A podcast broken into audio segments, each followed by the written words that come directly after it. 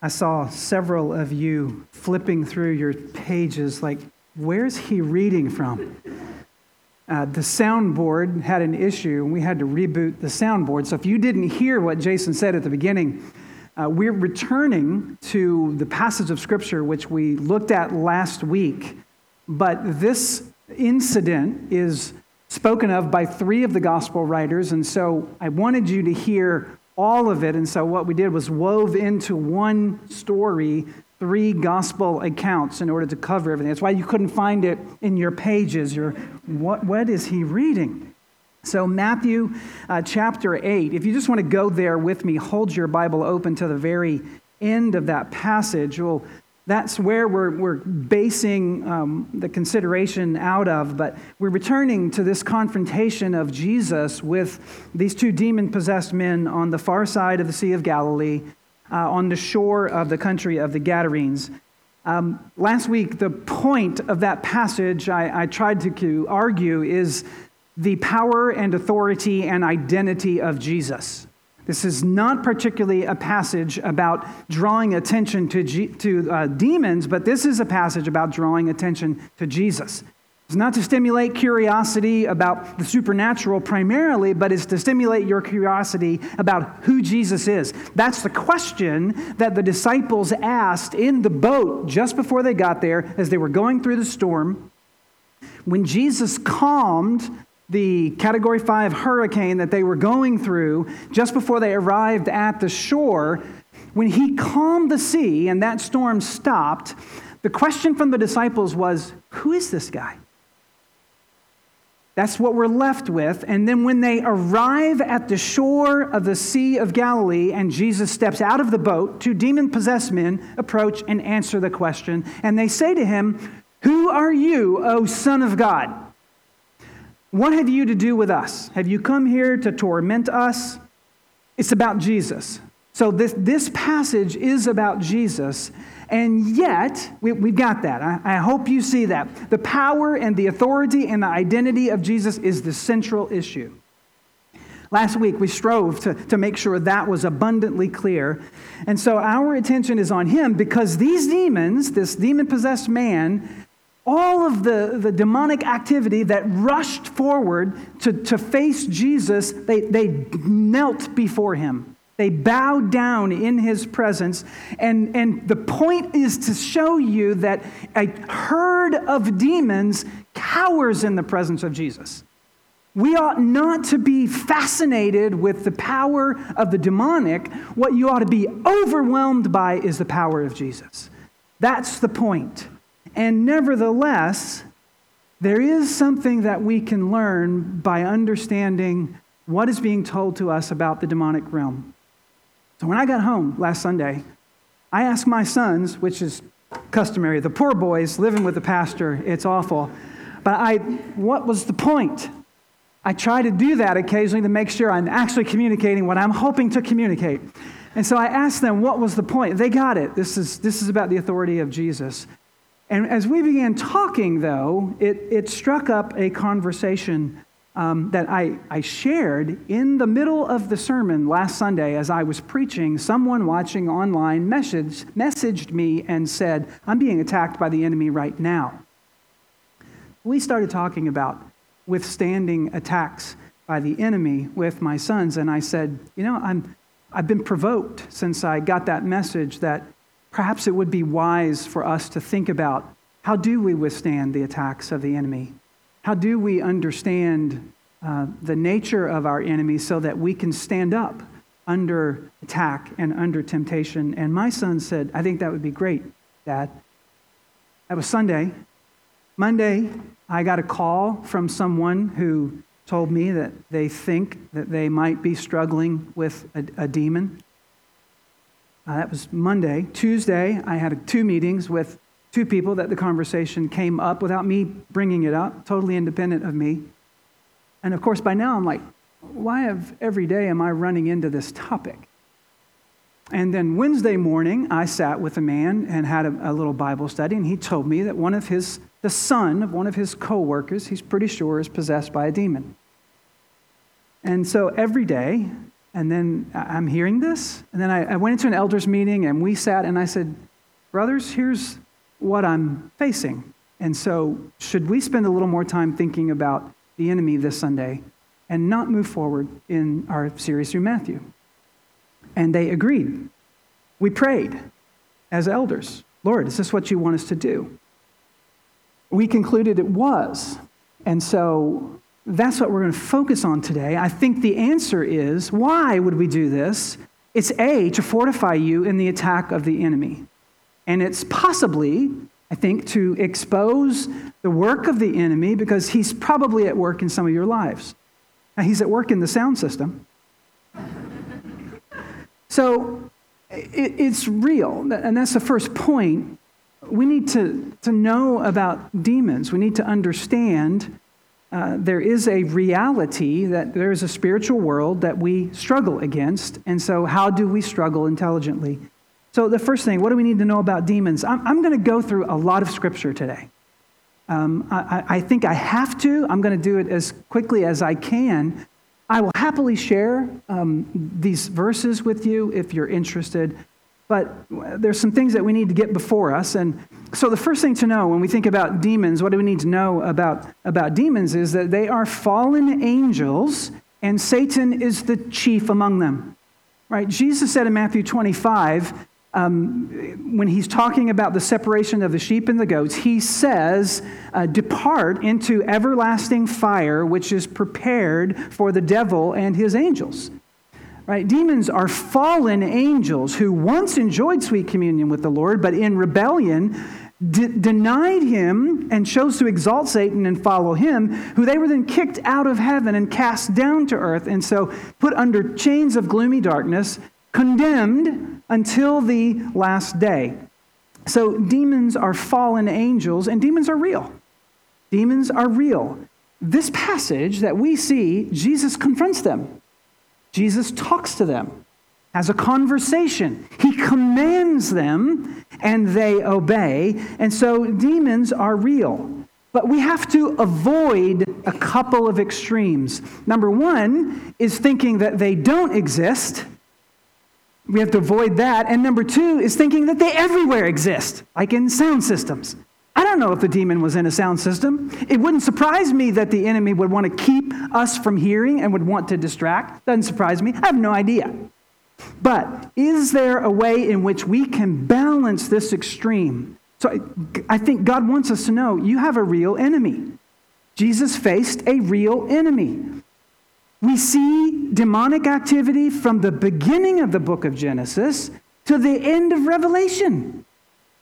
Demons are everywhere present. Satan is there throughout it all. We're somewhere in the middle from the beginning to the end, and so that assumes they're real and active. And so, what do we need to know?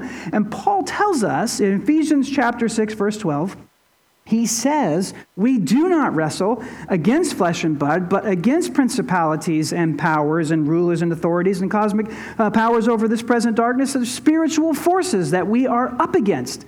So Paul says that. He's writing this to Ephesian Christians. He's saying, You have real spiritual enemies. I think we need to know that. And also, we need to be reminded that demons are present in places that we might not expect. Demons are present in places we might not expect. Where do I get this? One example, I'm just going to give you one example. When Jesus was on his way to Jerusalem and he told the disciples, When I get there, I'm going to be beaten and attacked and rejected by the leaders. I will be crucified, and on the third day, I will rise again. And Peter said, Nope, not going to happen. He did it in private. He pulled him aside. Jesus, it's, it's not going to happen. Do you remember what, what Jesus said to him? He said, Get behind me, Satan. And I'm thinking, isn't that a little harsh? I mean, Jesus, he's just a loyal friend. He's just trying to help you. But what is Jesus showing us? Behind the words is the influence of the enemy. He's real. And so, warning let us take that as an admonition to say, hmm, demons might be present where I might not see them. where I might just see a nice friend wanting to be helpful and say something positive, the enemy is there at work. Secondly, demons are not everywhere. So they are somewhere, they are in some places, but they are not everywhere present. Right? You, you bump into people who sometimes see a demon behind every tree and under every rock, and you, are casting out the spirit of this and the spirit of that. I mean, when, when you bump up to disagreement, the Bible doesn't tell us cast out the spirit of disagreement. Or, or when we're in, in trouble, you don't cast out the spirit of trouble. Just, just agree in the Lord and obey. So we have to be careful about talking about this. And yet, um, what we see is there is a, a, a demonic influence in this world. We also see we can't blame them for all of our sin. Right? The Bible doesn't allow us to blame uh, the devil or Satan or any of the demons upon our sinfulness. We are responsible for our sin. So if James chapter 1, 14 and 15 says this, each person is tempted when he is lured and enticed by his own desire, and then when desire is conceived, it gives birth to sin, and when sin is fully grown, it gives birth to death. So who's at fault there? You are, me, I am, our own desires. That's where we go wrong, is in allowing our desires to go unchecked. We, we, we desire things in the beginning. That's not wrong. Take food. We love food. The desire for food, not a bad thing. It's a good thing. I'm looking forward to lunch. And yet, if food becomes a dominant thing in our lives and we get into the sin of gluttony, right? Everything Satan does is to, to corrupt what is good. And so we, if we allow our desires to move forward unchecked, then we run into trouble. So we cannot allow uh, the blame in our minds. It's Flip Wilson years ago. Nobody knows what Flip Wilson is or who he is, right? The devil made me do it. No, he didn't. He might have helped you along, but he didn't make you do it. We did it because we want to. So Paul says in 2 Corinthians 10:5, take captive every thought to the obedience of Christ. We have to take captive our thoughts, every thought, to the obedience of Christ. I mean, you don't let your mind run unchecked because desires can go to sinful places. Good desires can quickly go to sinful places. And you all can imagine what we're talking about. Unrestrained, sinful desires and imagination result in uncontrolled and sinful deeds. Right? Jesus, what did he say? He didn't say, stay away from demons because they'll make you sin. He said, out of your own heart flows wicked imaginations and murder and thoughts and adultery and slander and all kinds of other foolishness. Right? Out of our own hearts. Everything that fills our own hearts is what causes us to do what we want to do. It's our own desires that run unchecked.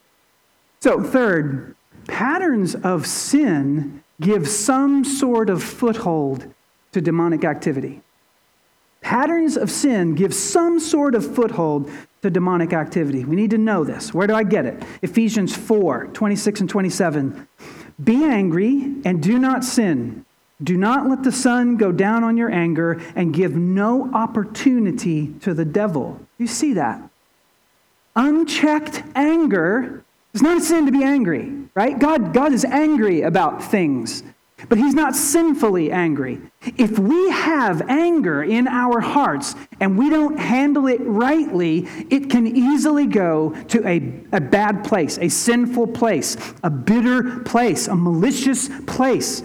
And so don't do that. Don't harbor your anger because it can go into a place of sin. And he says, if you don't, if you don't, if you don't do, let do not let the sun go down in your anger or give opportunity to the devil. That gives the devil a, a base of operations. Aha! You're to hang on to that anger. That's right. Yeah. Let me help you with that.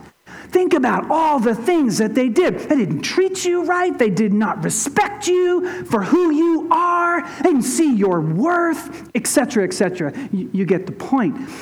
There's a base of operations. There is an opportunity where sin is present in the life of a Christian. It is a basis of attack. And we need to know that. When we submit ourselves to sin, we are in some way welcoming the devil in.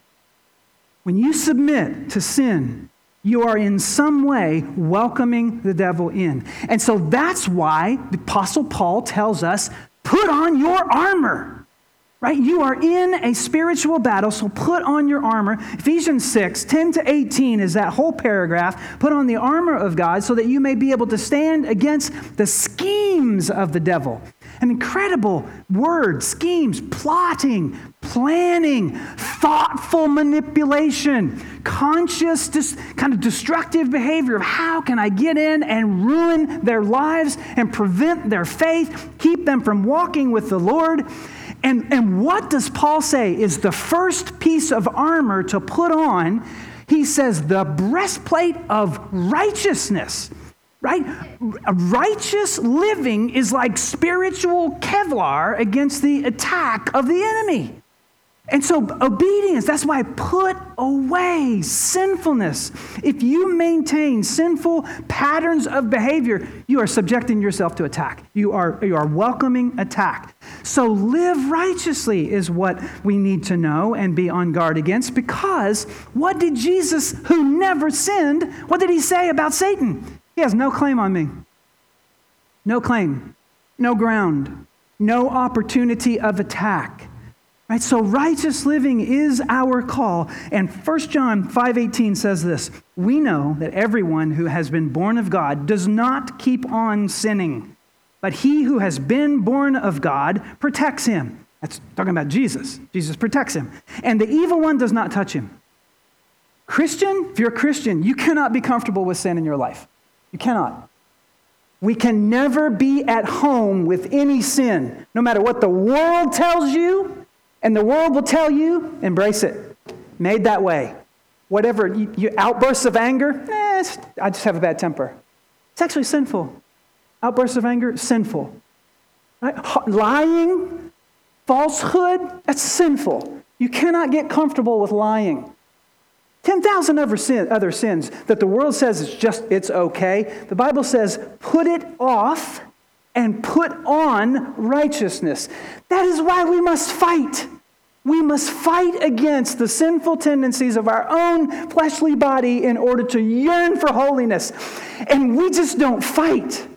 I think we don't fight sin. We give in in 15 seconds. We, we do. We are the, I think, weakest people on the planet. And, and where is the, the holy fighting against sin? When's the last time you broke a sweat trying to avoid temptation? When? Here's Jesus calling us. We need to know we've got enemies who are trying to destroy your life by causing you to get into patterns of sin. So, what does Peter say?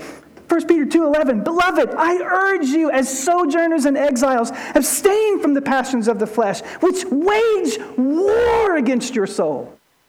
Right, we don't want to talk about warfare, but we have to, folks we have to occasionally talk about the kind of war that's going on because abstaining from sinful passions is like putting on spiritual armor, while indulging them is running defenseless into a war. So, the next thing we need to know about demonic activity is it can be recognized. Demonic activity can be recognized. In this passage that we have been reading and considering together, I look at a handful of things that I see. First, there is a tendency toward isolation. Demonic activity, this does not mean if you want to get away from the world on a three day retreat, that's, that's demonic activity. It's not what I'm talking about. But what do we see? These men, the demons drove them. Where were they living? They were living in a graveyard, isolated, cut off from everybody. And Luke 8 29, uh, Luke tells us they were driven by the demon into the desert. You remember, where did Jesus go for 40 days to endure the onslaught of temptation from the enemy? It wasn't downtown, it was alone in the wilderness. And so we see this, this drive of isolation. And doesn't that make sense, right? The enemy, you've heard probably, just, just get alone. Just go, just go off, just be alone. Nobody, nobody's gonna miss you when you're gone. Just, just get alone. So consider the fact that almost no one commits suicide in public, always happens alone. Right? Just this demonic activity driving these two men into this desert place, living in the tombs, driving them away from people. So, this, this tendency toward isolation. Second, I see here a tendency toward excessive violence. These men were incredibly violent uh, outbursts of anger, shrieks of, of uh, shouting out. They were so fierce, breaking chains. Uh, night and day, they were crying out with a loud voice, is what both Mark, Luke, and Matthew all say. This, this loud, violent behavior. They erupted in, in anger such that no one could even pass by them. No one would even go near where these men live. So, this, this tendency toward eruptions of anger. Uh, third, supernatural strength. Right, these men exhibited supernatural strength. They broke chains, they broke apart shackles. Uh, so, demonic presence gives, gives incredible physical strength. We saw this in Acts chapter 19 as another example when seven sons of a Jewish high priest tried to cast out a demon from the man and they got kicked out of the house, wounded and naked, they left. Fourth, demonic activity is exhibited in destructive self behavior, right? self destructive behavior. Where did I get that? Mark 5 and, and, and also in, in 9. Night and day, these guys were cutting themselves with stones, always cutting themselves. And then, often, on another occasion, another demon who controlled a little boy uh, would cast him into the fire and into the water to destroy him. A self destructive behavior. You ever get amazed with this incredible, I know this is bad, but I'm doing this? You believe this lie that you have no choice? Right? So this, this destructive behavior, cutting yourself, throwing in hurtful situations, that's the fourth thing. Fifth, I see here a tendency towards sexual immorality. Right? This passage in Luke 8 tells us that for a long time, these men had worn no clothes. Nakedness, had no sexual inhibitions, that don't care. Uh, they just run around naked for a long period of time. And Jesus in Revelation chapter 2 makes a connection between the teaching of Satan and the, those who teach sexual immorality. Jesus makes that connection in, in Romans, uh, Revelation chapter 2, verses 20 to 24. Those are the teaching of Satan and those who practice sexual immorality. So, behind anyone who would say or teach that what is sexual sin is not sexual sin, and you should practice it and give in, there's the doctrine of demons in the background, is what I think that is saying. Uh, six, there is a tendency to strongly oppose the gospel a tendency to strongly oppose the gospel. We see this a couple of places right? When, when, when Jesus arrived, there was this sense of opposition, and yet there was this humble bowing before them. When Paul went to Philippi to preach the gospel, there was a demon possessed girl who kept shouting behind them and interrupting everything they were doing. Paul turned and, and cast that, that demon out. And so he also, at Corinth, faced false teachers who were saying they were believers, and Paul says they were actually servants of Satan. He, he recognized them for who they were. So, opposing the gospel, they were twisting the truth. And he says behind that is demonic activity. Uh, seventh, there, I think this is not in the scripture, but there is an inward sense, is my experience here, an inward sense of being in the presence of evil. You, you can, Christians who have the Holy Spirit within us, can and sense when we are in the presence of evil. Never will forget, used to be in college ministry. I was visiting some students, knocking on a door, came to the dorm room, I knocked on the door, incredibly loud music. I don't know how they even heard the knocking. And finally, I hear this come in, and I opened the door, and I had that sense instantly. I knew something evil is in this room. And when I looked on the wall, and there's porn all over the wall, I, I, I understood. So we as Christians have a sense of being in the presence of evil. And doesn't Paul say that one of the fruits of the Holy Spirit is discerning the spirits? Right? So um, we need to test the spirits. Uh, 1 John 4 1, beloved, do not believe every spirit, but test the spirits to see if they are from God or not. Right? We have this sense. And then finally, last pointer on demonic activity sudden episodes of unexplained or irrational behavior. Sudden episodes of unexplained or irrational behavior. When Jesus came down from the Mount of Transfiguration, he met a man who had a little child who had been plagued by a demon since, since he was very young. And he said this He says, The demon sometimes seizes him, throws him to the ground, he grinds his teeth, becomes rigid, and at other times he convulses the boy, rolling about, foaming at the mouth. There's no reason for any of that. It's just sudden seizing of a person and then doing unexplained and irrational things. So, those are some hints of how we might discern whether or not we're in the presence of demonic activity. So, question what should we do? What should we do when we find ourselves in the presence of demonic activity? First, understand that all Christians have authority over demons.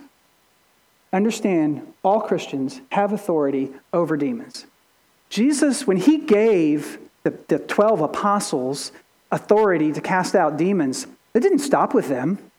That was the beginning of the coming of the kingdom. Those weren't 12 super Christians that were really, really special, and so those guys can cast out demons. What we see, Jesus then also gave 70 other people the authority to cast out demons, and they did it. And this was the beginning of the coming of the kingdom, is the pushing out of the kingdom of darkness. And so Philip, who was an evangelist in chapter 8 of Acts, He's an unknown little evangelist guy. He goes to Samaria, and what we find is he too is casting out demons. And if you're still not convinced by that, think about what James says to all Christians. James 4 7. You know this verse, but I'll read it to you. Submit yourselves, therefore, to God. What?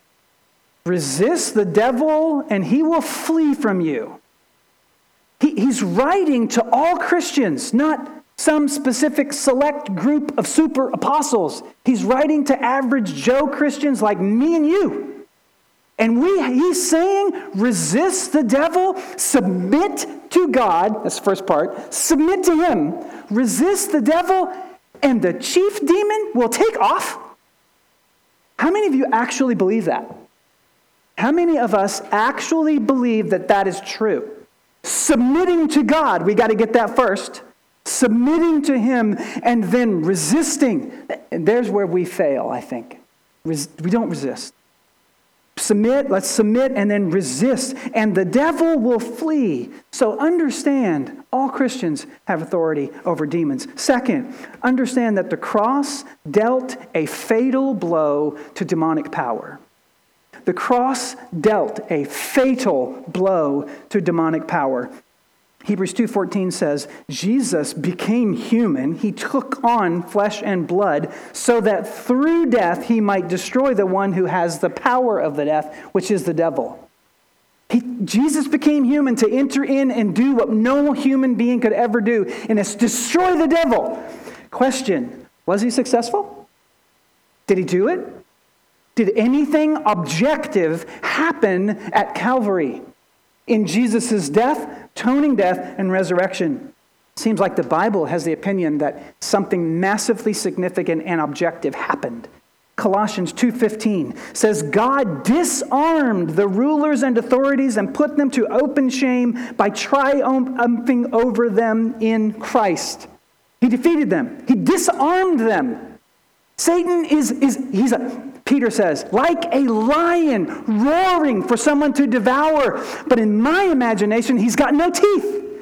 Yes, remember, you read Pilgrim's Progress. Remember Pilgrim when he comes and there's this loud roaring that he has to fight against, and he realizes the thing is on a chain. It's no problem. Stay in the center, the, the attack won't happen.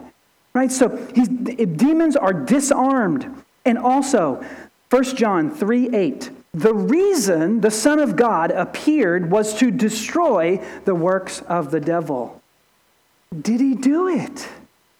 Did it happen? Do we believe that it happened? Right, Revelation 12 10. I heard a loud voice from heaven saying, Now the salvation and the power and the kingdom of our God and the authority, which is what this passage is all about, the authority of his Christ have come, and the accuser of our brothers has been thrown down. He's done. And the next verse says, And they conquered him by the blood of the Lamb and the word of their testimony. Right? Our conquering of Him from our testimony, our trust in Jesus, the application of salvation. And we're talking to Christians here who then, by the word of their power and their testimony, speak wonders of Jesus changing lives, which is what this man did. He said, Jesus, can I go with you? He, Jesus delivered this man of all of these demons, and he says, Can I go hang out with you? And we all say, Yeah, I want to go too. And Jesus, No, I want you to go home and tell your people, tell your family all that God has done. Go bear testimony. Go speak on my behalf. And that man does it. So, a decisive, fatal blow has been dealt to Satan at the cross. Next, understand there is no need to fear demons. There is no need to fear demons because demons fear Jesus and where is the Spirit of Jesus? If you're a Christian, He's in you. 1 John 4 4. Little children. I love that. Sometimes I feel like that. I'm just a little child. Little children, you are from God. Christian, you are from God. Right? And you have overcome them, for he who is in you is greater than he is in the world. Not rest in this? You don't need to be afraid of demons. They're terrified of the Spirit of Christ in you. Terrified. He who is in this world, Satan, all of his demons, terrified of the one who is in you. Don't fear demons. And so Paul reminds us in all circumstances, Ephesians 6 16, in all circumstances, take up the shield of faith with which you can extinguish the flaming darts of the evil one. What's Paul saying? Believe this. Believe that the Spirit of God in you, the Spirit of Christ Jesus, He's the same as the Holy Spirit, just a different way of talking about. He dwells within His people. So believe that. Take up the shield of faith, and with it you can extinguish all of the fiery darts of the evil one. Not some of them, all of them. He doesn't say you might. He says you can. If you take up faith, you can extinguish all of the fiery darts of the evil one. So take up the armor, Christians. Next, speak to the demon in the name of Jesus and command it to leave. Right? What do we do when we find ourselves in the presence of demonic activity? What does Jesus do? He speaks calmly, quietly. He didn't shout, jump, do gymnastics. He just he spoke and then the demons fled. So here's a biblical example. Paul says this to the in Acts chapter 16. He says, "I command you in the name of Jesus Christ, come out of her." Speaking to the little girl who had a demon. "I command you in the name of Jesus, come out of her." He spoke to the demon.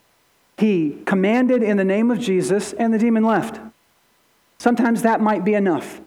Sometimes we might need to quote a scripture in these instances. Speak the truth, right? What is the Bible? It is the sword of the Lord. It is the Word of God. It's the only offensive weapon in that entire list in Ephesians 6 of the armor of God. The sword, the Word of God, having it memorized in our head, it's the only offensive weapon. And so take it up. Pray the Word of God in these kind of instances. And such a command can be given by someone else praying for you or you praying for you. Do you find yourself in a, a situation when you're confronting a, a demonic activity? You, if you're the one struggling? Pray that. Just say, I, I command you in the name of Jesus, leave. Go away from me. I resist you in the name of Jesus. And I remind you again of James 4 7. Submit to God, resist the devil, and he will flee from you. And so, question is this real? Am I making this all, all this up? Should we, should we do anything about this? Should any change happen? Are we really going to bump into demonic forces? Aren't they for like third world countries? No. I, want to share three examples with you. I have permission to share them all three. I'm going to leave them unnamed, but I want to tell you what happened. O- over the summer, you know, there's about seven weddings. It was an incredible summer. One of the young men told me a story Talking with his mom, and she asked, What are you most excited about in getting married, and what are you most afraid of? I'll leave out the most excited part, but the answer to the question of what are you most afraid of was that my sexual sin will follow me into my marriage, and that my struggle with porn and masturbation will destroy my marriage. And mom said, Well, why don't we pray about that? And so they began praying. And following the example that we see here, mom said, Why don't you name that? Confess it out loud, name it.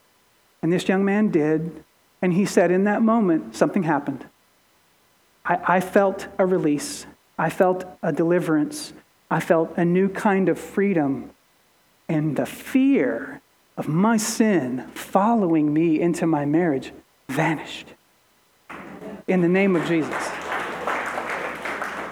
Second, a young man reported to me that from childhood, a struggle would often happen to him in writing reports, doing homework, thinking intently, trying to be a good student. There would be moments of, for lack of a better term, writer's block on steroids that, that spiraled downward into this mental twisting of not being able to think clearly and not being able to write, which then led to an incredible sense of frustration and then rage and fury and this frustration wanting to hit things and, and destroy things. And this happened recently. And so, in those moments, what do you do? You go to a friend and, and let's pray about this. And in this season of prayer, something occurred to him. This is just weird. It's very unusual. And, and following the example of Jesus, that maybe there's some, I should name this. Is this a demonic influence in my life? And so, in a prayer of confession and praying, named it. And again, this young man reported something happened to me. Something, something changed. Both of these guys are Christians. These are believers. You'd know them if I said their names. I'm not making this up. Something happened and changed within me. A freedom came over me and a peace. Third example a young woman recently found herself struggling with depression. And she thought a few days away would be good. Just get away from everything, just calm, get settled, regain footing. Um, that didn't work. The going away for a couple days actually blew up and made everything intensely worse. And so her husband, realizing that there was this incredible emotional battle going on and seeing this downward spiral, called some friends to come and pray for this lady. And they all prayed. And in that prayer, it became obvious that perhaps there was a demonic activity going on and some sort of demonic influence. And so, again, following this example, let's have confession. Let's name it out loud. All of these instances, say it out loud. And that confession and, and prayer then led to a sense of release and peace and deliverance. And so I think the whole reason I'm preaching on this today is because there are some of you in this room who, who need the work of the Holy Spirit. These are not possession. This is not a sense of which overpowered by demons and I have no will of my own. That's not what I'm talking about. These are strongholds that the Satan has had in lives from whatever means. I'm not going to speculate, but it is very real in the sense of Christ came to deliver and to set free. So, yes, there are real demonic activities and there are struggles that we face, and we need to be alert to this fact. Second, demons can attack and plague Christians. When we have patterns of sin in our lives, we put ourselves into a place of compromise. We're, weak, we are exposed, and, and, under Satan's attack. And so, this can happen to us. Satan can have strongholds in the lives of a believer. Third, deliverance is possible through the name of Jesus. Freedom is possible in the name of Jesus. And I'm, I want to ask you are you thinking about something in your own life from which you need to, to pray and seek deliverance? If, if not, I'm, I'm asking you to really think about this. Sit with the Lord and say, Is there any place I have given ground to the enemy in my life? If so, we need to pray about it and confess it and ask for the all authoritative Lord and Savior Jesus Christ to come and grant deliverance. And I believe this so strongly that I sent out an email this week to about 23 people, and I said, I want you to be ready at the end of the service to go throughout the sanctuary in pairs in order to be available for people to pray for you. Because if it's true, as we have been praying for months, Lord, let your kingdom come, he's coming. And when the king comes, darkness has to flee. And so when light shines in, darkness gets pushed out. And folks, we, some of us, have become way too comfortable with the darkness in our lives. And we need to renounce, like in baptism, I renounce Satan and all evil. And, and, and Lord Jesus, by your Spirit, help me pursue righteousness. We need to turn away from sin and to righteousness. So, in a moment, I am going to ask those 20 or so people to stand and go into places all around this sanctuary and be available for prayer. I'm, I'm not trying to work up hysteria. I'm not trying to cause an emotional response. I'm trying to tell you that the name of Jesus will set you free if you think you have some stronghold from the enemy in your life, and, and you might, and you might, not know it. In the same way that Peter says, Jesus, not going to happen. We'll take care of you and he says, Get behind me, Satan, he might be present where you might not think. So I have been praying this week. I'm going to pray it in just a moment. Lord, if there is something anybody listening to my voice needs to be aware of, would you bring it to mind? Maybe he already has. And if so, then would you go to some of these pairs of people who are going to be around this sanctuary for prayer and pray, let the kingdom come? Because through Jesus and his authority, Satan has to flee. And if we submit ourselves to God and resist the devil, he will flee. And I tell you, submission to Jesus is much sweeter than slavery to sin. Much sweeter. There's no better master than the Lord Jesus. So, would you pray with me, please? And I'm going to ask those of you who I ask in advance to be ready to pray, would you please just go to some open space in the sanctuary? Make yourselves available. Worship team can just stay seated for just a moment.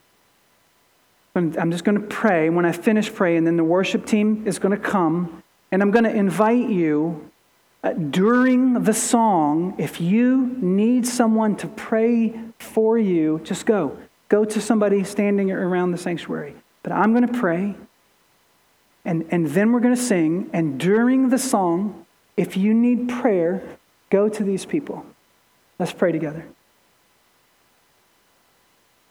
Lord Jesus, we confess you are the King. You are the Son of God, the Son of the Most High. And I know your kingdom uh, coming among us brings blessing. And I know we have been praying for your kingdom to come and, and the coming of your kingdom brings goodness, it brings light, it brings freedom, and drives out the enemy. And Father, I pray, shine the light of your goodness and your glory and your blessing into the hearts of your people and reveal right now if there is any sense in which we need to pray against the stronghold of an enemy. If habits of sin need to be broken, then Lord Jesus, would you through your Spirit break them this morning and grant freedom and grant deliverance so that we can walk in the light and experience the sweetest communion with you that we know. Let your children rejoice in your power and your authority, Lord Jesus. We are trusting in you. Our faith is in you, and our eyes are on you. And we pray all of this knowing that with you, Lord Jesus, all things are possible. All things are possible. In Christ Jesus' name I pray. Amen.